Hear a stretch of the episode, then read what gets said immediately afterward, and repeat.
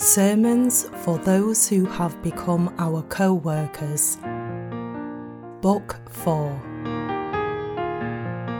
by Paul C. Young.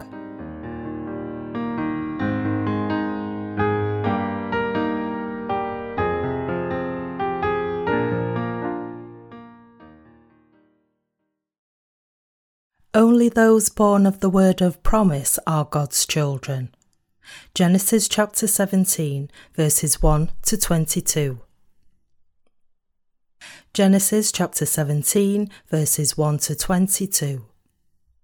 When Abram was 99 years old, the Lord appeared to Abram and said to him, I am Almighty God, walk before me and be blameless. And I will make my covenants between me and you, and will multiply you exceedingly. Then Abram fell on his face, and God talked with him, saying, As for me, behold, my covenant is with you, and you shall be a father of many nations. No longer shall your name be Abram, but your name shall be Abraham, for I have made you a father of many nations. I will make you exceedingly fruitful, and I will make nations of you, and kings shall come from you.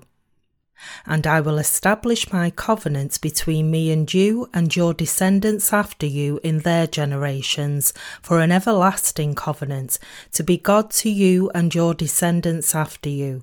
Also, I give to you and your descendants after you the land in which you are a stranger, all the land of Canaan, as an everlasting possession, and I will be their God.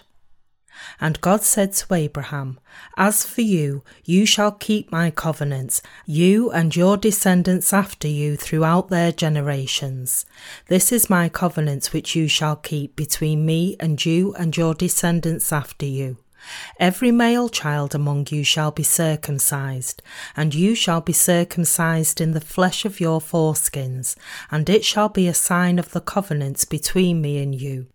He who is eight days old among you shall be circumcised, every male child in your generations, he who is born in your house or bought with money from any foreigner who is not your descendants. He who is born in your house and he who is bought with your money must be circumcised, and my covenant shall be in your flesh for an everlasting covenant and the uncircumcised male child who is not circumcised in the flesh of his foreskin, that person shall be cut off from his people. He has broken my covenants. Then God said to Abraham, As for Sarai your wife, you shall not call her name Sarai, but Sarah shall be her name. And I will bless her and also give you a son by her. Then I will bless her, and she shall be a mother of nations. Kings of people shall be from her. Then Abraham fell on his face and laughed, and said in his heart, Shall a child be born to a man who is one hundred years old? And shall Sarah, who is ninety years old, bear a child? And Abraham said to God, Oh, that Ishmael might live before you. Then God said, No, Sarah your wife shall bear you a son, and you shall call his name Isaac. I will establish my covenant with him for an everlasting covenant, and with his descendants after him. And as for Ishmael, I have heard you. Behold, I have blessed him, and will make him fruitful, and will multiply him exceedingly. He shall beget twelve princes, and I will make him a great nation. But my covenant I will establish with Isaac, whom Sarah shall bear to you at this set time next year. Then he finished talking with him, and God went up from Abraham. Who was Abraham, and how did God work towards Abraham? Today I am going to talk about Abraham, namely the father of faith. I want to look into the issue about who he was and how God worked towards him. God appeared before Abraham quite often after he left his hometown, namely Ur of the Chaldeans. The first time God appeared to Abraham was when he reached a place between Ai and Bethel. When God gave his word to Abraham, he then called on the name of the Lord, built an altar, and gave a sacrifice offering to God. In Genesis chapter 14, God helped Abraham during a war, and in chapter 15, God appeared to Abraham again in a vision and said, Do not be afraid, Abram, I am your shield, your exceedingly great reward. Genesis chapter 15, verse 1. But Abraham said to God, Lord God, what will you give me, seeing I go childless, and the heir of my house is Eliezer of Damascus? Genesis chapter 15, verse 2. What Abraham was really saying here was, Lord God, you have given me no offspring, so I have no other choice but to make Eliezer my heir. The Lord then replied, This one shall not be your heir, but one who will come from your own body shall be your heir. Then he brought him outside and said, Look now toward heaven and count the stars if you are able to number them. So shall your descendants be. And Abraham believed in the Lord, and he accounted it to him for righteousness. Then he said to him, I am the Lord who brought you out of Ur of the Chaldeans to give you this land to inherit it. Then Abraham asked, Lord God, how shall I know that I will inherit it? So he said to him, Bring me a three year old heifer, a three year old female goat, a three year old ram, a turtle dove, and a young pigeon. Then he brought all these to him. Genesis chapter 15, verse 8 to 9. What did God finally say when he saw Abraham's genuine faith? He gave Abraham a promise of blessing, and that his descendants would be slaves in Egypt for 400 years, but afterwards they will come out in a great number with many possessions and form a great nation. Abraham was a spiritual man. We can tell this from what he said. If you go to the right, I will go to the left, when his nephew Lot and he had a strife over their possessions.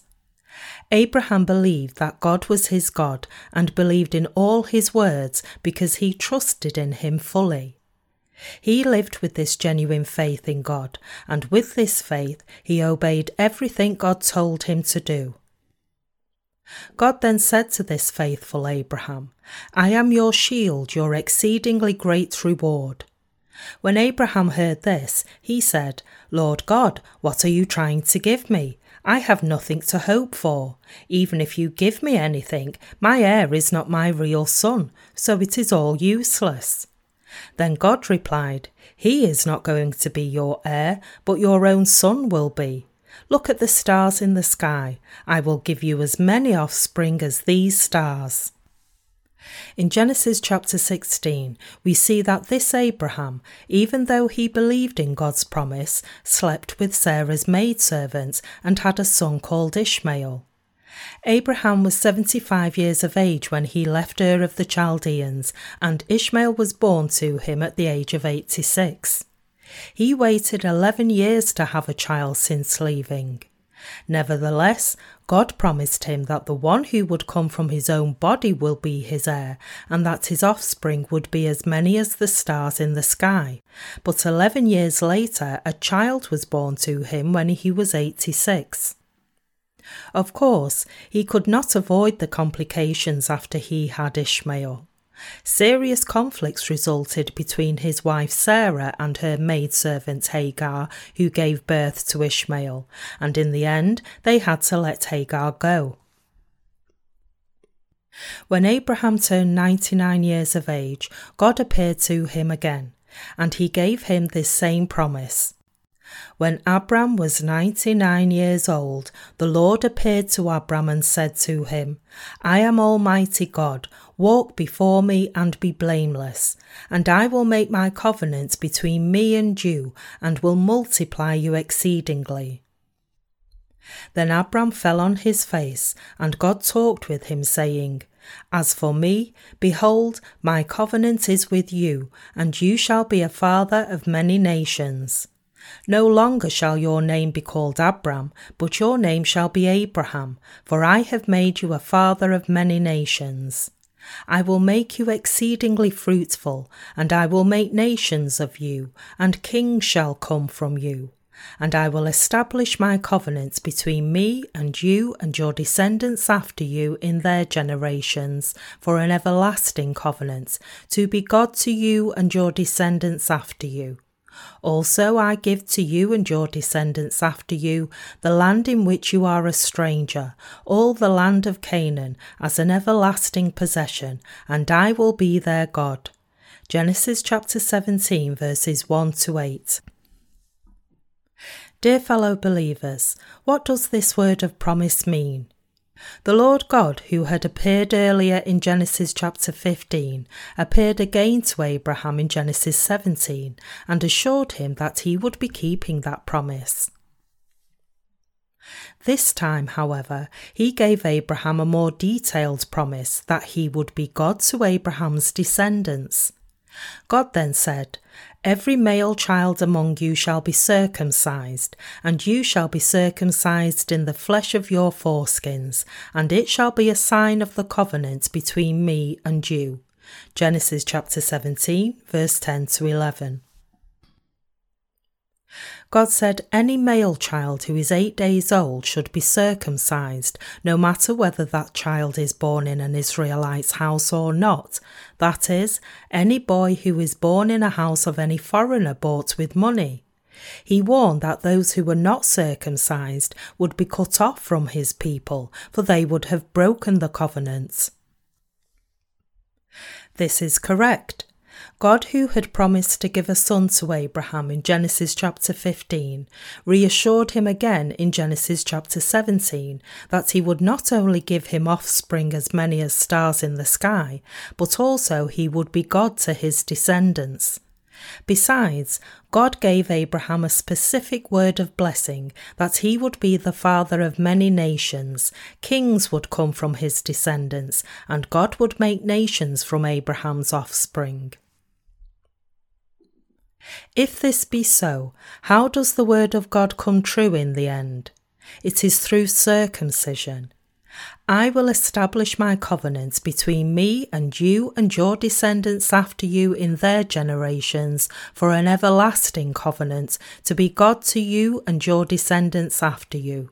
Genesis chapter 17 verse 7. What does this mean?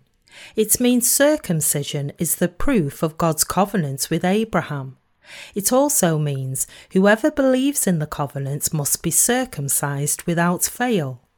God is telling us here that He would not be God to those who refuse to be circumcised, for circumcision was actual proof of God's promise. Without circumcision, God's promise would not come true. But if they were circumcised by faith, then only would God be their God, just as He was to Abraham. God told Abraham in Genesis chapter 17, verse 15, that he would give a son to his wife Sarah, and that his name would be Isaac. God assured him by a promise that he would give Abraham a child through his wife Sarah. He said, My covenant I will establish with Isaac, whom Sarah shall bear to you at this set time next year. Genesis chapter 17, verse 21. This is what God had promised him. The covenant with Abraham was centered on circumcision. From Genesis chapter 17 onwards, we see God's promise how he would be the God to Abraham and his descendants based on circumcision. God did not become the God of anyone for any other reason.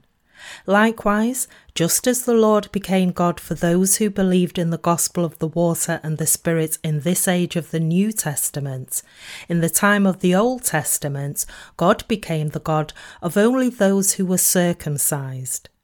God of the Old Testament era also became the God of Abraham, as well as the God of Isaac and of Jacob, and of all their descendants, which was all based on the covenant of circumcision he had made with those people of faith. God commanded Abraham and his descendants to be circumcised without fail, promising them if they do this, then he will be their God. God kept his promise and became the God of Israel, that is, to the descendants of Abraham who were circumcised by faith. And to this day, God still remains to be the God to us, we who have been circumcised in our hearts. In this way, God made the covenant of salvation through circumcision. I believe he has become the God to you and to me, we who have received our salvation through the gospel of the water and the Spirit. The significance of circumcision is recorded in many places throughout the Bible. For example, here in Romans chapter 9 verses 6 to 8 we read this: But it is not that the word of God has taken no effect, for they are not all Israel who are of Israel, nor are they all children because they are the seed of Abraham, but in Isaac your seed shall be called. That is, those who are the children of the flesh, these are not the children of God, but the children of the promise are counted as the seed. Since God promised he would save the Israelites through the covenant of circumcision, and that he would be the God to those who had been circumcised, he said not all descendants from Jacob were his, and not all of Abraham's seed belonged to him. What does this mean? This means that not all of the biological descendants of Abraham could become the real children of God, but only those who keep the commandment of circumcision as set by God could become his children. Spiritually, who are the real children of Abraham? Abraham received the promise from God at the age of 75, and he had a son by his wife's maidservant at the age of 86. But this child could never become his legitimate son because God previously told Abraham that he would have a son with Sarah. But he, in impatience, had a son intentionally with Sarah's maidservant. But despite this, God kept his promise and allowed him to have a son who was called Isaac. At that time, he was a hundred years old, and he had a real son God had promised him, fourteen years after he had the first son. That is how he had two sons, the first son Ishmael and the second son Isaac. Here is one important thing to remember. Spiritually speaking, Ishmael was not Abraham's son. In a biological sense, however, he was, but in a spiritual sense, he was not the real child of Abraham. God had previously told him that he would give him a son with Sarah, his lawful wife. Even though Abraham had a son with Hagar, this was not recognized by God to be his son according to the promise he made to him. What is God telling us through this? Only those who have received the remission of sins by believing in the Word of God become the true children of God. In other words, those who are born of God's word of promise are his genuine spiritual children. It is written, For they are not all Israel who are of Israel, nor are they all children because they are the seed of Abraham, but in Isaac your seed shall be called. Therefore, the true children of God are those who have been born again by believing in the Word of God just as it is. This circumcision still applies to us in this present day. Think about it. There are a great number of people who believe in Jesus, but most of them have never received the remission of sins because they do not believe in the gospel of the water and the Spirit, and as a result, they cannot become the true children of God. This promise that God would save those who believe in the gospel of the water and the Spirit was also mentioned in the Old Testament era. God told Abraham these very same things. He said, Only if you become circumcised will I surely become your God. If you obey, then only will I be God to your descendants. People who do not obey will not be my people. Only those who are circumcised are my people. Therefore, whoever receives the remission of sins by believing in God's promise becomes a child of God, regardless of the age he or she lives in now. In Isaac your seed shall be called means children born of human flesh cannot become God's children automatically. Those people born to parents who have received the remission of sins by them believing that Jesus bore all the sins of the world cannot become God's children automatically unless they themselves believe in that word of promise for themselves. This is why Abraham's physical descendants had to be circumcised by faith. Abraham's descendants appeared to be God's children, but they could not become God's people in a spiritual sense without the sign of their genuine faith, which was circumcision. Even after approximately 4,000 years since then, this circumcision still applies to you and me. Romans chapter 9, verses 11 to 13 says, For the children not yet being born, nor having done any good or evil, that the purpose of God according to election might stand, not of works, but of him who calls, it was said to her, The older shall serve the younger. As it is written, Jacob I have loved, but Esau I have hated. This scripture passage tells us clearly whom God adopts to be his children in this generation.